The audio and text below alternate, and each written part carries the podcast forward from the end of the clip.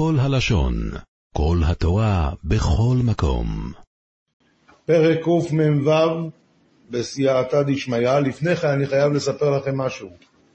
במוצאי שבת שעברה היה לי מאוד מאוד אה, לחוץ ללכת לשאול את רב דויב לנדו איפה הפסיק בתהילים. אנחנו רגילים שאתנחתא זה למשל, תפתחו בפרק נ"ה.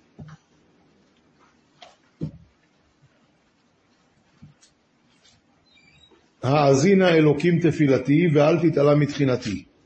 איפה הפסיק? תפילתי. למה? סימן אתנחתא. יש לי גם פסיק. אה, אבל זה סימן אתנחתא, כן. הבעיה, תפתח עכשיו פרק ל"ה, תפתח פרק ל"ה, תראה את הפסוק, תראה את הפסוק אה, ד' יבושו ויקלמו מבקשי נפשי ייסוגו אחור ויחפרו חושבי רעתי. יכול להיות שככה זה ההפסק? למה לא? למה לא? כי זה מסובך להסביר את זה. כל מה שמדובר ברישא מדובר על החושבי רש"י. בסדר. אבל אני חשבתי שאולי זה לא הפסיק. אז הלכתי למרא דקולה כל התורה. מוצאי שבת, הוא עוד היה בדרך הביתה מהבית הכנסת. הוא הולך לאט, הוא יהודי זקן. אז אה, אמרתי לו, ראשי ואיפה הפסיק בתהילים? אמר לי, ספרי אמס זה טעמים אחרים לגמרי. אני שומע ספרי אמס, אני מיד חשבתי פרי עץ חיים, אה, ספרי אמת. מתברר שאמת זה ראשי תיבות איוב משלי תהילים. ספרי אמת, איוב משלי תהילים, זה לא קשור לטעמים שאנחנו מכירים מהתורה והנביא. זה טעמים אחרים לגמרי. אז הוא אמר לי, אני תיכנס הביתה ואני אראה לך. אז תפתחו למשל, הדוגמה שהוא הראה לי, סימנתי את זה אצלי, אמ, תפתחו בפרק קמ.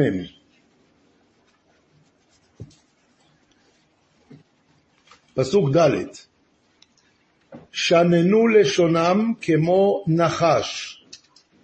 על המילה נחש יש למעלה, מעל המילה, כמו, איזה טעם זה? יש שמות אחרים. נכון.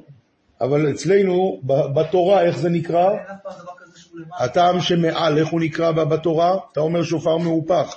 אצלנו זה נקרא אה, מה- מהפך. ומתחת לנחש מה יש? מתחת לנחש יש מרחה. זה נקרא בתהילים עולה ויורד. זה הפסיק.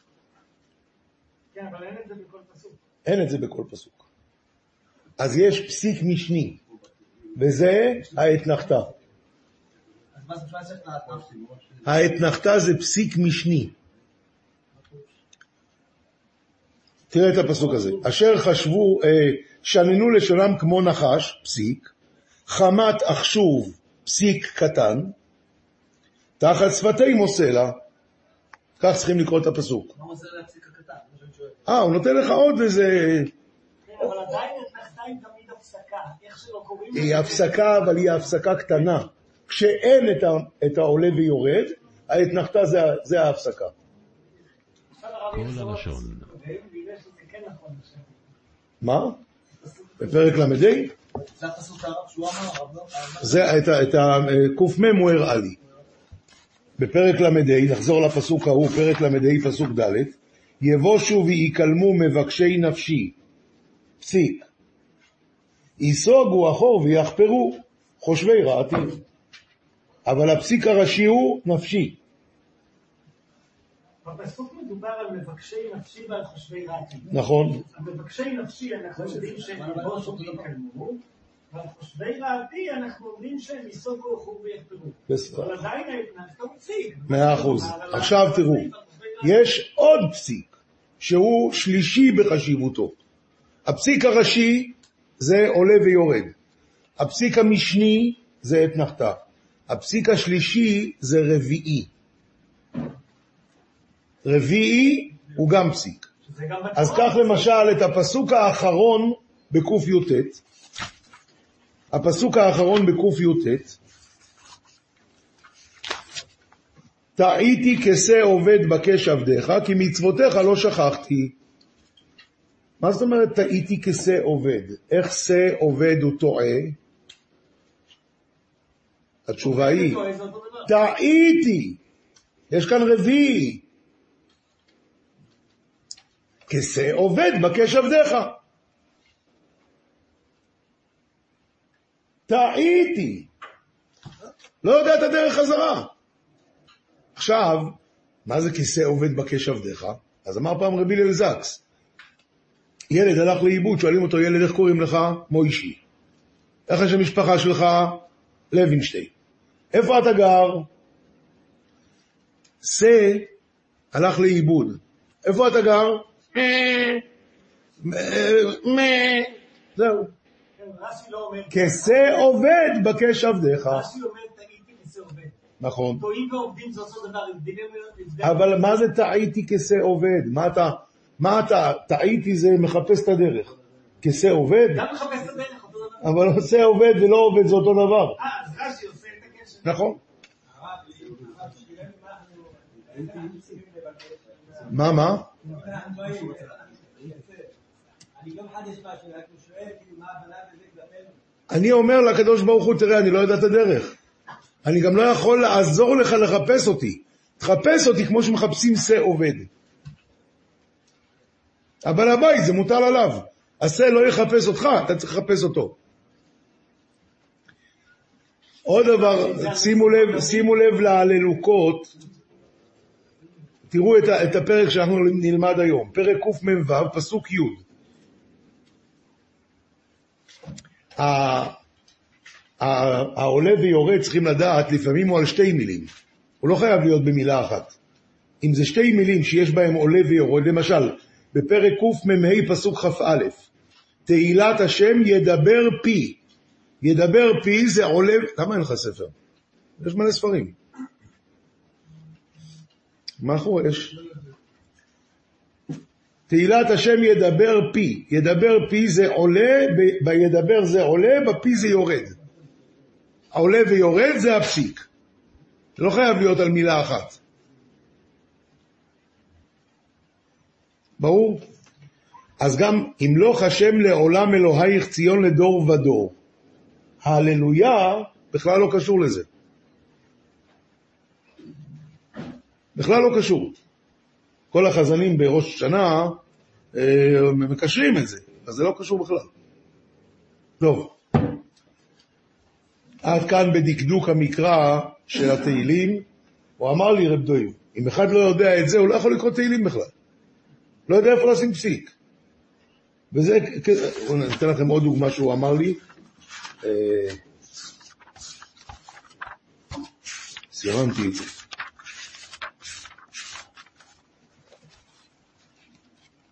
הנה, בפרק קכ"ה, פסוק א', איפה הפסיק? קכ"ה, פסוק א'.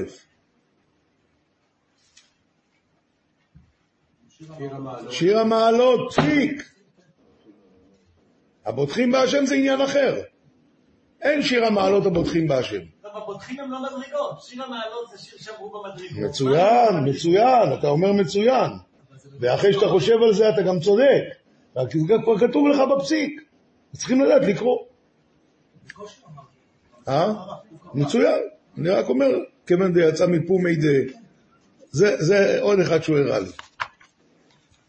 טוב, אנחנו עכשיו מתחילים את השיעור בעזרת השם, פרק קמ"ו.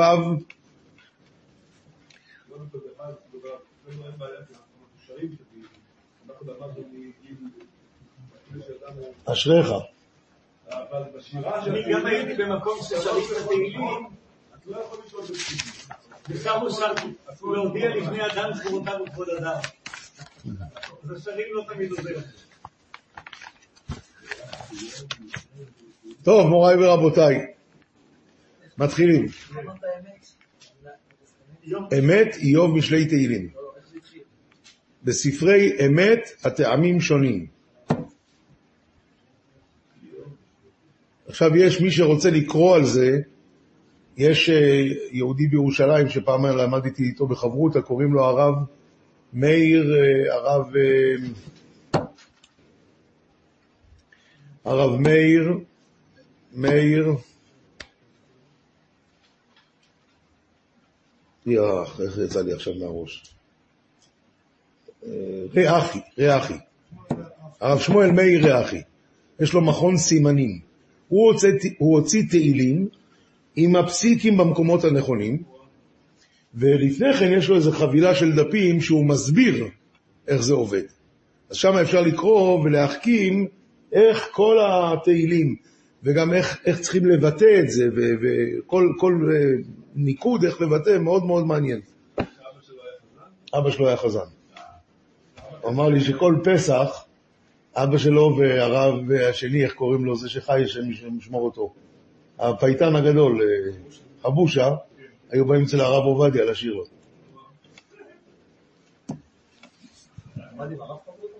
כן, הוא למד איתי, אני למדתי איתו. הוא זה שיודע, לא אני. פרק קמ"ו הללויה, הללי נפשי את השם. אז קודם כל, הללי נפשי, אולי לפני כן, כותרת, מה, מה הפרק הזה רוצה? מה דוד המלך אומר בפרק הזה? בפרק הזה הוא מדבר על השמחה הגדולה שיש ליהודי, שיש לו קשר עם השם יתברך. יש לו קשר עם השם יתברך. אוי ואבוי לאדם שסומך על אנשים, כמה מאושר האדם שסומך רק על הקדוש ברוך הוא. זה הפרק הזה. אז הוא מתחיל עם הללי נפשי את השם. מה זה נפשי? תראו בעמוד 4 בחוברת, הבאתי את הרד"ק בתהילים קג, גם שם כתוב ברכי נפשי את השם. אומר הרד"ק, למה מקלס בנפש? רבנן אמרין, מה הנפש ממלאה את הגוף, כך הקדוש ברוך הוא ממלא את כל העולם כולו, אז תבוא לפניך הנפש שממלאה את הגוף ותשבח לקדוש ברוך הוא, שהוא ממלא את העולם. ומה הנפש סובלת את כל הגוף, כך הקדוש ברוך הוא סובל את כל העולם. מה הנפש יחידה בגוף, כך הקדוש ברוך הוא יחיד בעולמו. סובלת, מחזיקה. אם אין לך את הנשמה, אז הגוף יכול להיות מאה אחוז אה, שלם, אבל הוא לא כלום. סבל, בדיוק. ומה הנפש יחידה בגוף, כך הקדוש ברוך הוא יחיד בעולמו. מה הנפש מכלה את הגוף, כך הקדוש ברוך הוא מכלה את כל העולם. מכלה כאן הכוונה, הגוף ייגמר והנפש לא תיגמר. ככה העולם ייגמר והקדוש ברוך הוא לא ייגמר, שהוא הראשון והוא האחרון. לא מכילה, לא, מכלה. תבוא הנפש. ומה הנפש לא אוכלת ולא שותה, כך הקדוש ברוך הוא אינו אוכל ואינו שותה. אה, מה הנפש טהורה שהיא מלמעלה, כך הקדוש ברוך הוא טהור והוא מלמעלה. מה הנפש רואה ואינה נראית, כך הקדוש ברוך הוא רואה ואינו נראה. מה הנפש אין אדם יודע את מקומה, כך הקדוש ברוך הוא אין אדם יודע את מקומו. שאפילו חיות הקודש שטוענים כיסא הכבוד אינן יודעים מקומו. אבל מה הן אומרות? ברוך כבוד השם ממקומו, איפה שהוא נמצא. אז זה...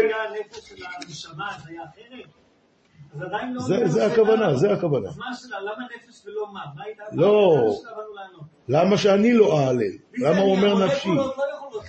טוב, אז בסדר, זה הכוונה. הללי נפשי את השם, החלק האלוקה ממעל, הוא זה שמשבח את השם, אהללה השם בחיי, אז אמרה לאלוהי בעודי. אומר רש"י, אז אמרה לאלוהי בעודי, בעוד אני חי. אלא מה? אלא מה? רש"י מסביר את המילה בעודי. אה, אתה אומר, כן, זה מה שהוא מתכוון, בעודי. אז קודם כל, נכון, זה באמת הכוונה, פשוט. אבל אפשר אולי להסביר כאן עוד דבר. זה מה שחיפשתי עכשיו בתחילת השיעור, לא מצאתי את הרש"י, נעלם לי. יש רש"י בתהילים שאומר שאחרי שהקדוש ברוך הוא דן את האדם בגיהנום, בגיהנום, האדם משבח ומודה להשם, וזה זוהר מפורש. הזוהר אומר שבשעה שהקדוש ברוך הוא דן את האדם, וזה, וזה לייסורים נוראיים בגיהנום, אומר לו האדם, ריבונו של עולם, יפה דנת, יפה זיכית, יפה חייבת. וזה נקרא שהאדם מקריב קורבנות לפני השם. אז בעצם גם אחרי המוות אפשר להודות להשם. אבל איזה פרצוף יש לזה? אולי יותר טוב שתודה עכשיו, לא? פעם הרב שך סיפר שהיה במצור בירושלים, אז רבי סר זלמן, מישהו הלך וסיכן את עצמו והשיג לו קצת חלב. אז רבי סר זלמן כעס עליו. לא, לא מסכנים את עצמך בשביל חלב, מה פתאום עשית את זה? אבל כבר הביא, אז שמו את זה על הגז ל- ל- ל- לפסטר את זה. בדיוק הייתה אזעקה. אז הלכו, חזרו, כמו גלש, והכל נשפך ונגמר. אז הרב שך אמר לרבי זלמן, אה, מויפס, רצון יראה יוב יעשה. אמר לו רבי סר זלמן, אם לא היה נשפך זה היה מויפס יותר גדול. זאת אומרת, אתה יכול להלל את השם גם אחרי שתמות ותהיה בגיהנום. אבל החוכמה, אז אמרה לאלוהי בעודי, שאני עוד חי, תחיה על קידוש השם. למה תמות על קידוש השם? למה אחרי שתמות? תחיה, החיים שלך יהיו. עכשיו, בעניין הזה באמת, אתם זוכ... אני לא יודע אם אתם זוכרים את זה, אבל היה פעם שהרב לורנץ, הבן של רב שלמה לורנץ, יש לו בן תלמיד חוכם פה בב- בבני ברק, שהוא כתב אה, הרבה ספרים משנת רב קיבא איגר. ממש בעומק העיון, רב קיבא איגר וזה. אחרי זה הוא הוציא ספר משנת פיקוח נפש. ובספר הזה הוא דן בכל מיני שאלות של פיקוח נפש. בין השאר, היה שמה שהוא שאל את הרב שטיינמן, הנפש החיים אומר, הנפש החיים אומר שאם רגע אחד יהיה בעולם שאף אחד לא ילמד תורה, שום יהודי, העולם יחרב. באותו שנייה, העולם ישוב לעפרו. כי רק התורה מחזיקה את העולם. 26 דורות, אנחנו אומרים בשבת, כל, כל שבת אומרים 26 פעמים כי לעולם חסדו. אומרת הגמרא, זה כנגד 26 דורות מבריאת העולם עד מתן תורה, שהשם החזיק את העולם רק בחסדו. אבל מהרגע שהקדוש ברוך הוא נתן את התורה, נגמר המשחקים האלה. אם רגע אחד מישהו לא, ילמד, לא יהיה אחד שילמד תורה, אין עולם. זה מה שאומר רב חיים וולוז'ינר בנפש החיים. אז הוא חקר, לו יצויר, שיש רק יהודי אחד בעולם שיושב ולומד עכשיו. והוא יודע את זה שהוא היחיד בעולם. ולידו שוכב פצוע שחייבים לטפל בו פיקוח נפש. מה עושים? אם הוא יטפל בו, העולם יחרב. אז זה לא הצלת נפשות, זה החרבת נפשות. אם הוא לא יטפל בו, פיקוח נפש. אז הרב שטיינמן ענה לו שבמקרה הזה, שהיהודי עושה מה שהוא צריך לעשות לפי התורה, זה נקרא לימוד תורה. והיה רעש, היה אנשים שפקפקו על זה, וזה היה גם רעש גדול. ואז יום אחד היינו בשיעור אצל רב ניסים קרליץ, היה שיעור, הרבה אנשים, חזי מישקובסקי ישב שם, ועוד. ורב ניסים כמסיח לפי תומו, הוא בכלל לא ידע שהיה בלאגן. הוא אמר שהחזון איש אמר פעם, שכשיהודי תלמיד חוכם זקוק לישון והוא יושן, עכשיו הוא מחזיק את העולם עם השינה שלו. אנחנו כזה בהלם, כאילו, מה? ככה החזון איש אמר? כאילו, אז איפה היית עד עכשיו? היה כזה בלאגן. טוב. מה קורה באמת? כמה שעות בש... ב... ביום יהודי עובד את השם?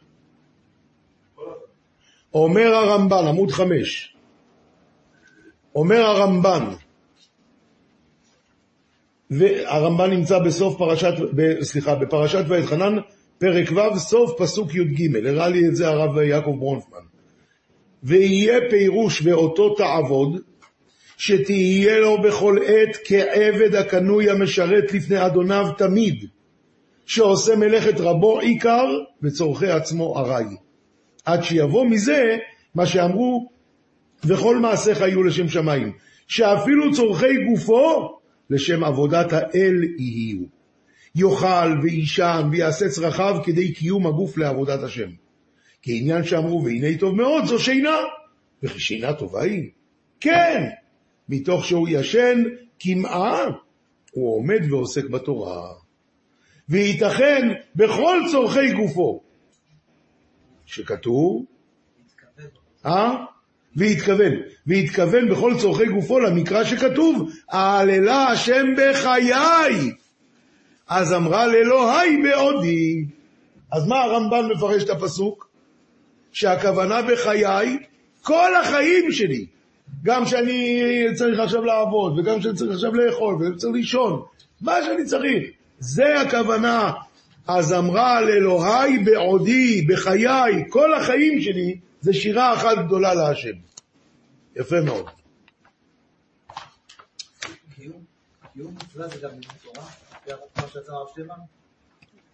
זה בדיוק החקירה לכאורה. כן, לכאורה. שאם זה מה שמוטל עליך עכשיו, כן, ואני אומר לך, רב ניסים אמר לנו אז, חזון איש אמר פשוט, שאם יהודי תלמיד חוכם, זכרו, הוא לא יכול ללמוד כל הזמן, הוא חייב לישון קצת.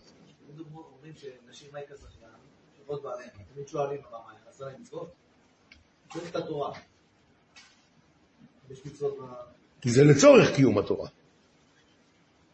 המצווה עצמה אולי פחות, אבל לצורך קיום התורה.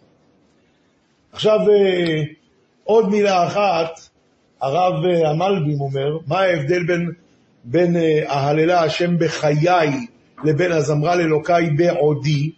בעצם זה אותו דבר. אומר המלבים, אתה מכיר את הסטיקר הזה שאומר, קמת בבוקר? כל השאר זה בונוס. יש כזה סטיקר. אז הוא אומר המלבים, נכון, קמת בבוקר, זה באמת החיים עצמם, קיבלת את זה. אבל רק זה קיבלת. מה עם כל הבונוס? זה העוד. אז זה הוא אומר, אהללה השם בחיי, על החיים עצמם. ואז אמרה לאלוקי בעודי, על העוד, אז אמרה לאלוקי. מה? הזמר זה יותר. ככה מסביר החופץ חיים. קודם כל המלבין נמצא בעמוד 7, והחופץ חיים נמצא בעמוד 8. החופץ חיים מסביר שההללה זה יותר, סליחה, שהזמרה זה יותר שבח מההלל.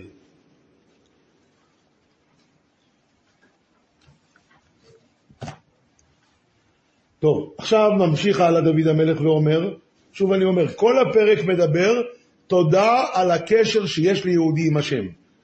אל תבטחו בנדיבים בבן אדם שאין לו תשועה. את זה אמר הנביא ירמיהו בשבת שעברה, בהפטרה. ארור הגבר אשר יבטח באדם. ברוך הגבר אשר יבטח בהשם, והיה השם מבטחו. אז אומר, אל תבטחו בנדיבים בבן אדם שאין לו תשועה. תיצא רוחו ישוב לאדמתו ביום ההוא, עבדו אשתנותיו. האשרי שאל יעקב בעזרו, סברו על השם אלוקיו. מי זה אל יעקב? שהוא עושה שמיים וארץ, עד הים ואת כל אשר בם, השומר אמת לעולם. ובכן, כמה דברים בעניין הזה. דבר ראשון, מי זה הנדיבים האלה שאתה אומר לא לסמוך עליהם? אז בפשטות, יש לך כמה עשירים שאתה מכיר, אל תסמוך על זה, תבטח בהשם. אל תבטחו בנדיבים בבן אדם שאין לו תשועה. למה, למה לא תסמוך עליו? כיוון שהוא בעצמו, את עצמו לא יכול להושיע, אז מה זה יעזור לך? תצא רוחו ישוב לאדמתו, ביום ההוא עבדו אשתנותיו. אז זה הפשטות. אבל, אבל, תפתחו רגע בפרק מ"ז, פסוק י', פרק מ"ז, פסוק י', אומר דוד המלך, זה הפרק שאומרים לפני תקיעת שופר, נדיבי עמים נאספו, עם אלוקי אברהם, כי לאלוקים מגיני ארץ מאוד נעלה. רש"י, אומר רש"י, נדיבי עמים שהתנדבו עצמם לטבח או להיטבח ולהיהרג על קדושת שמו. מי זה נדיבי עמים? עם ישראל, שהתנדבו למות על קידוש השם.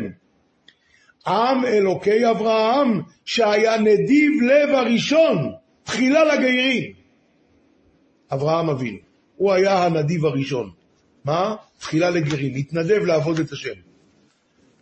אז מי זה הנדיבים האלה שאתה אומר לא לסמוך עליהם?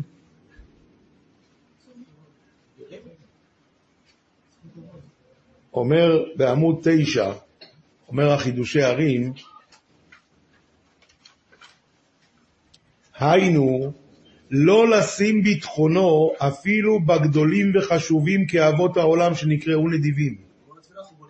כמו שכתוב, נדיבי עמים נאספו. אלא, אשרי שאל יעקב בעזרו לשים ביטחונו רק בו יתברך, ואז לבטח יבשעו. אתה מבקש בזכות האבות, אל תבטח גם על זה. תבקש ישר מהשם. בלי חוכמות, בלי עניינים, ודאי מזכירים זכות אבות, ומבקשים בזכות אבות, אבל תדע לך, השם, דבר איתו, דבר איתו. מה? ודאי, הכל טוב ויפה, אבל אל תבטחו בזה. תבקש מהשם. תבקש מהשם. תרגום מתרגם שם רבני עממיה. לא... בסדר גמור. תרגום על, כסובים זה לא יונתן. טוב, יש אה, עוד אה, נקודה שאומר רב קיבא איגר בעמוד 10. קיבא איגר יש ספר דרוש וחידוש רב קיבא איגר שליקטו את הפירושים שיש לו בהגדה. לא, זה לא זה... לא? ועוד ביקש לפרש את הכתובים, עשתה בת קול ואמרה לו, זה אונקילוס. הגמרא אומרת מסכת מגילה, אונקלוס פירש את התורה. יונתן פירש את הנביאים. יצתה בת קול ואמרה, מי גילה רע זה לבניי? אז הוא אמר, אני, שלא תהיה אותי במחלוקת בישראל. ואז רצה לפרש גם את הכסובים, יצאה בת קול ואמרה לו, עד כאן. הוא לא פירש. עכשיו, אה, רבותיי, אומר רב קיבא איגר, אל תבטחו בנ- בנדיבים בבן אדם שאין לו תשועה, הוא אמר כזה פירוש. לפעמים צריכים לעשות איזו פעולה שאנחנו מבינים שהיא חשובה בשביל קיום הדת, אבל אתה מבקש את זה טובה מאיזה עורך דין שלא מאמין בזה בכלל. אז זה- אין סיכוי שזה יצליח. אל תבטחו בנדיבים בבן אדם שאין לו תשועה בעניין הזה. ועל זה מביאים את הסיפור שבזמנו גזרו כל מיני גזרות ברוסיה על היהודים, והגיע לשם הגביר האדיר, לא הגביר, קראו לו יותר מזה, נגיד, היה באמת שתדלן עצום, קראו לו מונטיפיורי. ואחת מה... אז היה כל מיני גזרות, אבל אחת מהגזרות הייתה שהיהודים לא ילבשו את הלבוש המסורתי, החסידי, עם השטריימל וזה. אז אמרו ש... אז הוא, מונטיפיורי, טיפל בכל מיני דברים. כשבאו לדבר על זה, החידוש הערים אמר, זה אל תפקשו ממנו. למה? הוא לא מרגיש שזה צורך אפילו. הוא לא מרגיש. באו אליו, אמרו לו, מה אתה אומר? הוא אומר, למה שיהודים ילבשו את זה? אמר החידוש הערים, אם ככה, הוא לא יכול לעזור פה. אל תבטחו בנדיבים בבן אדם שאין לו תשועה.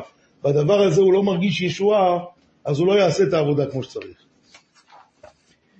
עוד דבר שאומרים על זה, טוב, זה וורט ידוע, שאמר רב מאיר שפירא מלובלין, כשהוא נסע לאמריקה, הוא ניסה לגייס כסף וזה לא הלך אצל הגבירים. אז הוא הלך לאנשים פשוטים ולקח 10 דולר, 5 דולר, ואז הוא כן הצליח. אז הוא אמר, אל תבטחו בנדיבים, בבן אדם שאין לו תשועה. אלה שאין להם, מהם תקבלו את הישועה.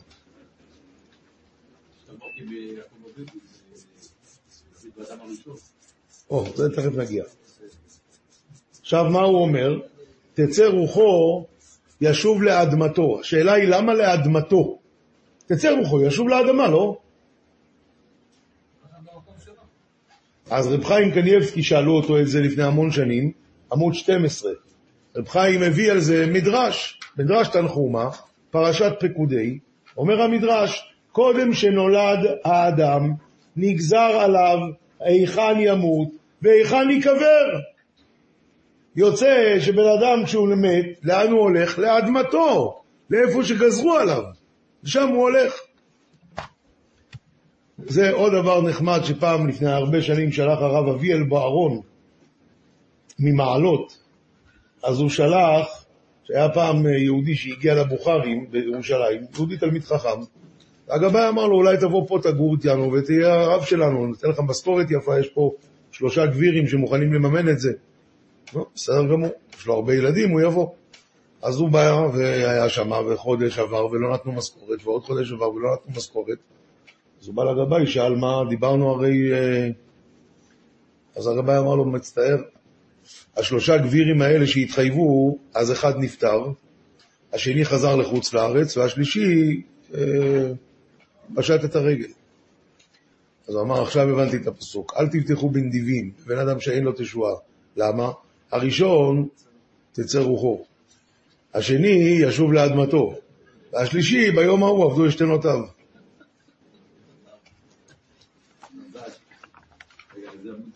זה עמוד 13. עמוד 14 זה השלה הקדוש שהזכרת.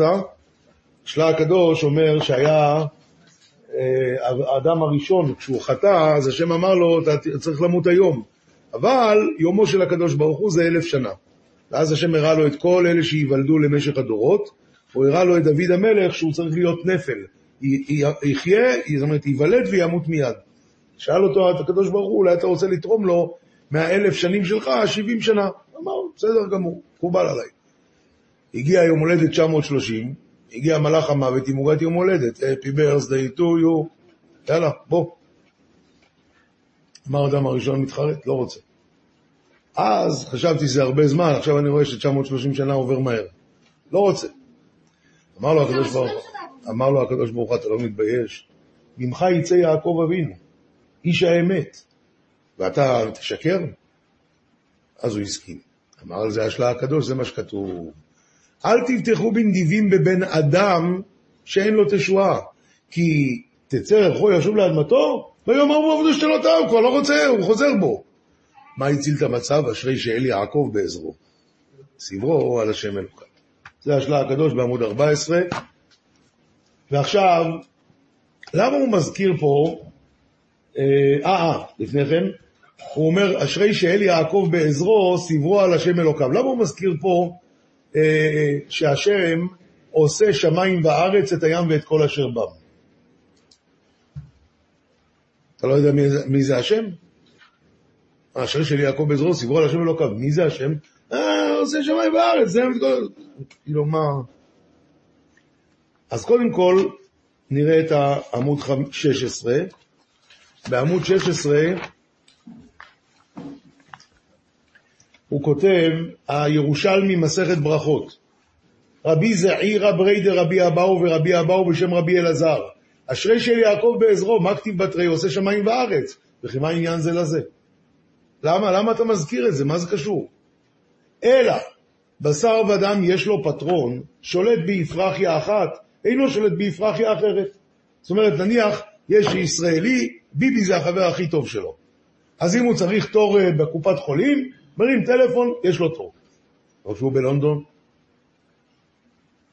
הוא יכול לעזור לו שם ביבי. אפילו תימה, אומר הירושלמי, אפילו תימה קוזמוקלוטור. מה זה קוזמוקלוטור? יפה מאוד. ביידן, זה החבר שלו.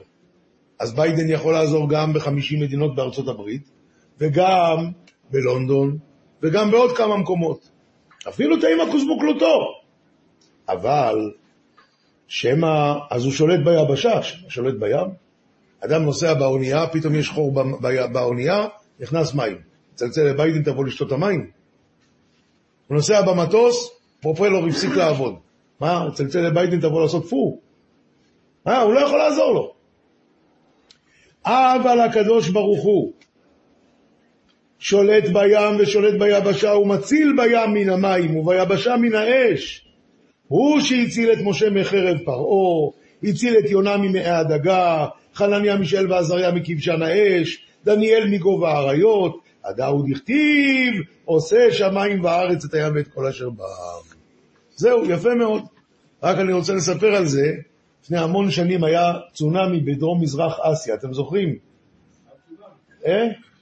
הצונאמי. מה? בת הים, איך זה נקרא בגמור שם? כן, כן, נכון, נכון. הצונאמי, זה, מתי זה היה? 15 שנה, 20 שנה כבר? עברו הרבה שנים מאז כבר, מה? לא יפן, זה היה בתאילנד. תאילנד, והיה שם מקומות נופש יפהפיים, איי פוקט, איי אה, זה, כל מיני... באותו זמן הייתי אומר שיעור באיזה מושב, כל המשתתפים היו חילוניים. אז אחד אומר לי שם, הרב, אתה לא יודע, כי אתה דתי, אז אתה לא היית שם אף פעם, אבל תדע לך, שם זה סדום ועמורה, ועכשיו השם מביא עליהם את המבול. מה הוא התכוון סדום? לא יודע מה הוא התכוון סדום ועמורה, אולי שאין שם חוף אה, נפרד, לא יודע. אבל בכל אופן, זה מה שהוא אמר. ואז אחד אומר לי, הרב, אתה חייב לקרוא מה שכתוב בעיתון. רץ לאוטו, הביא עיתון, בגב של העיתון היה כזה מסגרת, ראיינו ניצולה, ישראלית. ואז היא מספרת שהיא הגיעה לשם לחגוג 40 שנות נישואים עם בעלה. אז בת כמה היא? יותר מ-40. אם היא למדה בבית יעקב אז היא בת 60, אבל אם היא למדה באוניברסיטה אז היא בת 70. ונניח 60, היא לא יודעת לשחות, והיא הייתה במלון כשהמים הזידונים האלה הגיעו, ולקחו אותה עם הבית מלון לים. בדרך היא הספיקה לשתות את כל הביוב של תאילנד. וכשהיא הגיעה לים היא נכנסה לתוך מערבולת, עם חתולים, כיסאות, שולחנות, אה, אה, כוסות, הכל היה בפנים, ובמערבולת. עכשיו, מה הסיכוי של בן אדם שלא יודע לשחות, שתה ביוב והוא בן 60? מה הסיכוי שלו לצאת מתוך מערבולת? אפס. היא מסתובבת ככה במערבולת, ואז באיזשהו, המים שמו אותה באיזה זווית שהיא הסתכלה למעלה. היא ראתה חברה, מהארץ. והיא כנראה ספרדיה. אז הדבר הראשון שיצא לה, זה היה, היא צעקה את השם של החברה, נניח שושנה, שושנה, שמה ישראל! איך שהוציאה את המילים הקדושות האלה מהפה, נכנס בול עץ מתחתיה, הוציא אותה מה, מה, מהמערבולת הזאת, הציף אותה על המים, ועל המבול עץ הזה היא הייתה עד שהגיעה ספינת דייגים והוציאה אותה. נו, ביידן גם יכול את זה. זה הכוונה אשרי שאל יעקב בעזרו. סברו על השם אלוקיו, כי הוא עושה שמיים והארץ, את הים ואת כל אשר בם. ועוד סיפור דומה, לא דומה, אבל הייתי פעם במקסיקו, אז סיפר לי אחד השוחטים שם, הם שוחטים במקסיקו, אז הם צריכים לנסוע עם מטוס. עכשיו, זה לא מטוס אה, ג'מבו, 15 איש, וגם אין שדה תעופה במקום שהם צריכים להגיע שם איפה שהמפעל. אז זה שטח ישר, ושם נוחתים. הוא אומר לי, באמצע הטיסה, מנוע אחד הפסיק לעבוד. אז פרופלור אחד לא עובד, אפשר לנסוע עם מנוע אחד. צריכים אה, טייס אה, מקצועי, אבל עכשיו הם, אה, זה, כולם במתח, ואחד האברכים, הערבים, ישב ודיבר עם הנהג. הבעיה הייתה שהטייס לא מצא את המקום שהוא צריך לנחות. אז הוא טס, הוא מחפש, ובינתיים מנוע אחד יקלע לעבוד. אז יושב אחד השוחטים ומסביר לו, עכשיו תיסע לפה, תנסה פה, ת... פתאום המנוע השני גם הפסיק לעבוד. ונהיה שקט, אתה שומע? אין מנוע, אין מזגן, כאילו, האברך הזה שישב שם ודיבר עם הטייס, התיישב חזרה במקום, וכולם התיישבו, התחילו להגיד וידוי. זה היה כזה מין, ברור שזהו. אומר, פתאום, פתאום, נתתי את המקום. והוא בנחיתה כזאת של אה, דאייה, נחת. עכשיו, איך שהוא נחת, הם פחדו שהמטוס יעלה באש, מה? תפסו את הסכינים, יש להם אה, תיקים עם סכינים, יצאו וברחו החוצה. לא לוקח שתי דקות, מגיע צבא.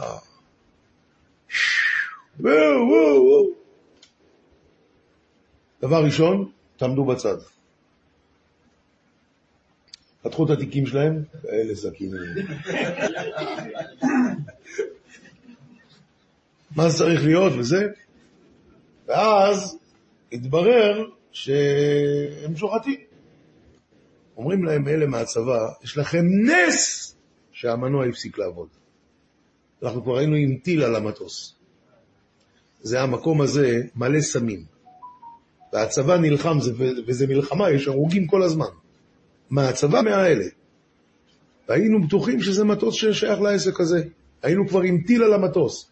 פתאום ראינו שהמנועים הפסק לעבוד, אז הפסקנו. נו, ביידן גם יודע. עושה שמיים וארץ, את הים ואת כל אשר בם. עכשיו צריכים לדעת באופן כללי, כל מקום שכתוב בתהילים אל יעקב, אלוהי יעקב.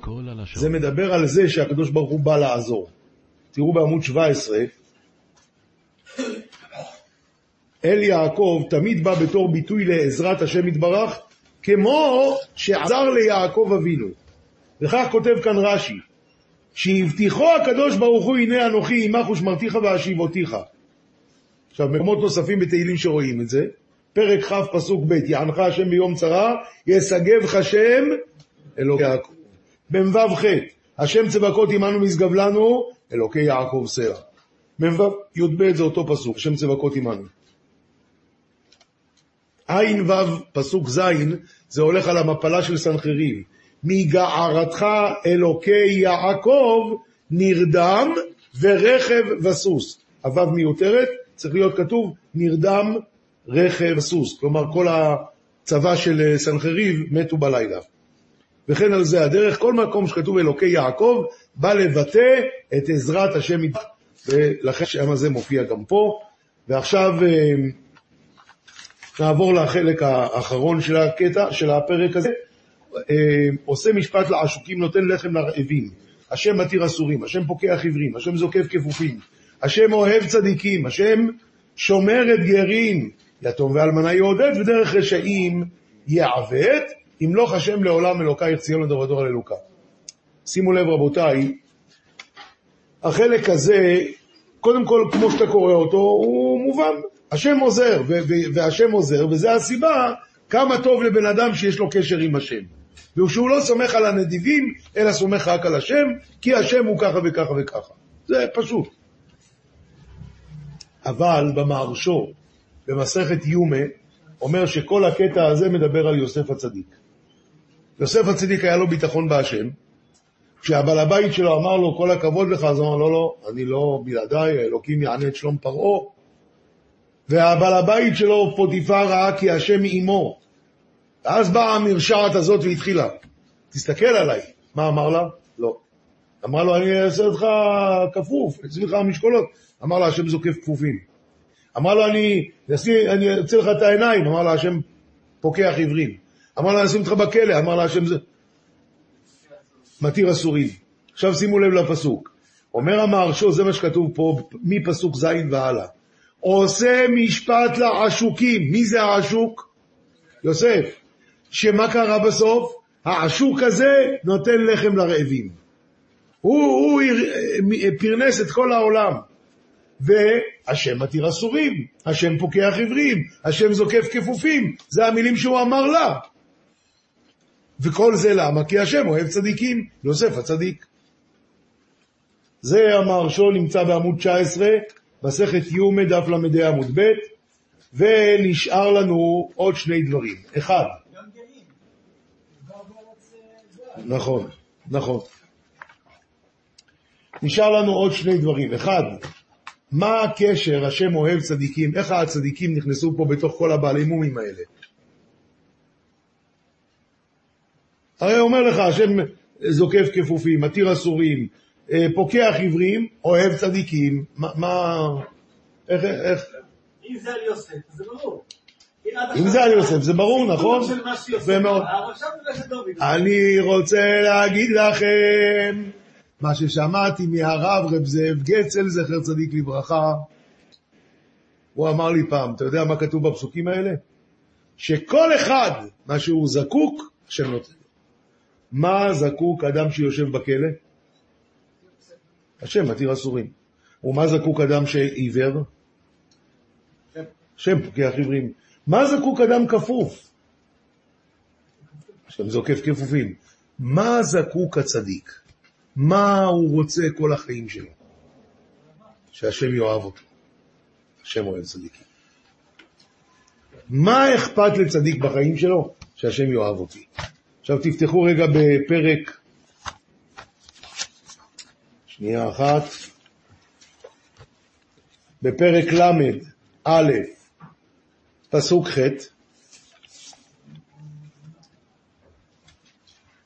פרק ל"א, פסוק ח', דוד המלך אומר ככה: אגילה ואשמחה בחסדיך, אשר ראית את עוניי, ידעת בצרות נפשי.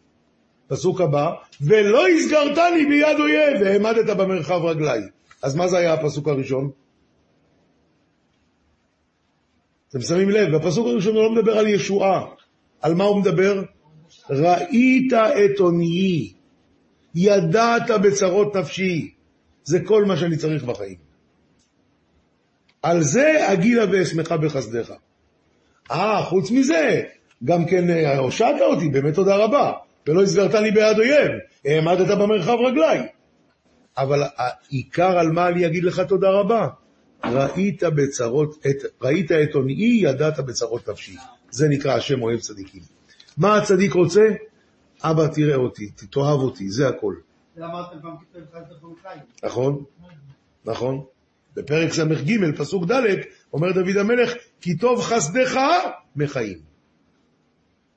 כשאתה אוהב אותי, שווה לי יותר מהחיים שלי.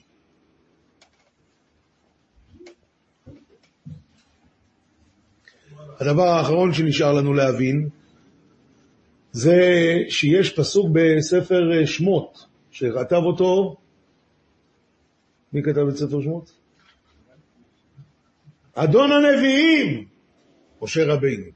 והוא אמר, השם ימלוך לעולם ועד. בא 500 שנה אחר כך, 400 שנה אחר כך, בא דוד המלך, לקח את הפסוק והפך אותו. ימלוך השם לעולם אלוקייך ציון. למה? והתשובה היא, אומר הבית יוסף, בגלל שכאן כתוב, הפסוק שלפני כן מסתיים, יתום ואלמנה יעודד ודרך רשעים יעוות. ואז תגיד השם? יעוות השם? לא מתאים. לכן אמר דוד המלך, דרך רשעים יעוות, ימלוך השם לעולם. לכן הוא הפך את זה. אבל שימו לב רבותיי, פלא פלאים. יש פסוק שאמר משה רבינו, יש פסוק שאמר דוד המלך. ומה אנחנו בחרנו להגיד בקדושה? הפסוק של דוד, למה? למה? ימלוך השם לעולם. מה אתה אומר בסוף הקדושה? ימלוך השם לעולם. אתה לא אומר את הפסוק של, של משה רבינו? האחרון תמיד ידע גם את הראשון. יש מעלה לאחרון. לא. לא, זה אצל ההם, באוניברסיטה, לא אצלנו. באוניברסיטה זה נכון, הם תמיד אומרים, ההוא יודע גם את ההוא והוא פסל אותו. אבל אנחנו אצלנו לא ככה. תנאים, לא רקע בסואל. מה? רקע בסואל יש לו שומע. תראו בבקשה בעמוד 29. עמוד 29 רבותיי, בעץ יוסף מביא את הכל בו.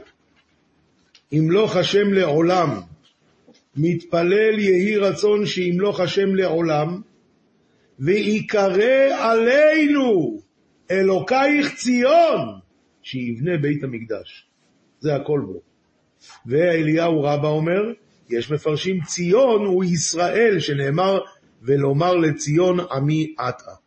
אז אם ככה, העדפנו את הפסוק הזה כי מזכיר גם את ירושלים, שהקדוש ברוך הוא יקרא את שמו עלינו ויגיד אלוקייך ציון, כמו שאומר אלוקי אברהם, אלוקי יצחק, יגיד אלוקייך ציון. ובפרט לפי אלה שאומרים שציון זה עם ישראל. עכשיו תסתכלו בעיון תפילה, הוא מביא את העבוד רהם. עבוד רהם אומר, "ומד- ומן הדין היה לומר השם ימלוך לעולם ועד שהוא של תורה, אלא בשביל אזכרת ציון אנו אומרים זה של דוד, הש... על שם אם לא אעלה את ירושלים על ראש שמחתי. תזכיר לי איך אומרים בקדושה טובה לציון? את הפסוק של משה רבינו. למה? אז הוא ממשיך הלאה, בעיון תפילה. אבל בקדושה טובה לציון, כבר הזכרנו את ציון. לכן אומרים פסוק של, חז... של תורה, השם ימלוך לעולם ועד. לא. נכון. לא לבית. כן. נכון. זה מה שהוא מסביר, שזה הסיבה שהוא לוקח את זה. השאלה מתחילה ועוד איך. למה דוד המלך לא אמר את אותו דבר כמו משה רבינו? רוצה להוסיף, יוסיף עוד כמה מילים. אבל את הפסוק עצמו שיקח ממשה רבינו. נכון. עכשיו צריכים לדעת עוד דבר מעניין, באבו דרהם, בעמוד 31, וזה הראה לי הרב רוטלוי, אומר האבו דרהם בעמוד 31, תסתכלו בקטע העליון, בסוף השורה האחת לפני האחרונה. ושמעתי בשם הראש, שאמר, כי קבלה בידו שעל תרגום פסוק ימלוך השם לעולם, יצתה בת קול ואמרה ליונתן בן עוזיאל, מי הוא זה שמגלה סתרי לבני אדם? מפני שיש בו קץ משיח. אולי אתה יודע בדיוק איפה? גם אני לא יודע. אבל הראש יודע. הראש יודע, אבו דרעה מביא ראש. על זה יצתה בת קול ואמרה, מי הוא זה שמגלה סתרי לבני אדם? על הפסוק השם ימלוך לעולם. כן אה, ימלוך השם לעולם. מה? שעד פה הוא כן גלגל? זה כמעט כל התהילים. אין לי מה לענות. אתה צודק בשאלה. אה, דבר אחרון שכבר פחות קשור אבל עדיין קשור, בעמוד 32, העמוד האחרון, אה, כאן אה, זה הראה לי הרב אה, בן ציון אה, סנה מהספר יסוד ושורש העבודה. אחי ורעי אהובי נפשי ברוכי השם זרע קודש מחצבתה, מצבתה. אביע לכם רוחי ואציג עיני לפניכם פה כמה מילות בפסוקי דזמרה, ומהם תדין על השאר. כגון פסוק, אהללה השם בחיי, אז אמרה לאלוהי בעודי. בוודאי פירוש המילות האלו הם לשון קבלה, שמקבל האדם על עצמו שיהלל ויזמר לבורא יתברך שמו כל ימי חייו. כידוע, שדוד המלך אמר, עליו השלום, אמר כל המזמורים ברוח קודשו בשביל כל ישראל. והן עתה אחי ורעי אדברה נא שלום בך.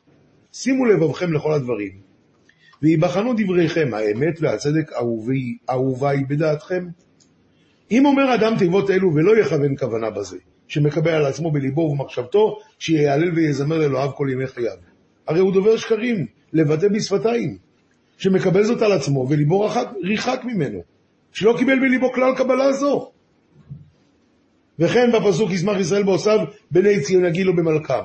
אם האדם לא שמח ביוצרו ובוראו יתברך שמו ויתעלה, שמחה רבה ועצומה בגודל אלוהותו ורוממותו יתברך שמו ויתעלה, שזיכה אותו להיות בחלקו וגורלו הקדוש, הנה הוא דובר שקרים, שאמר בפיו ישמח ישראל בעושיו, ולא הראה בנפשו ולבו שום שמחה שיש לו יוצר ובורא מלך גדול כזה.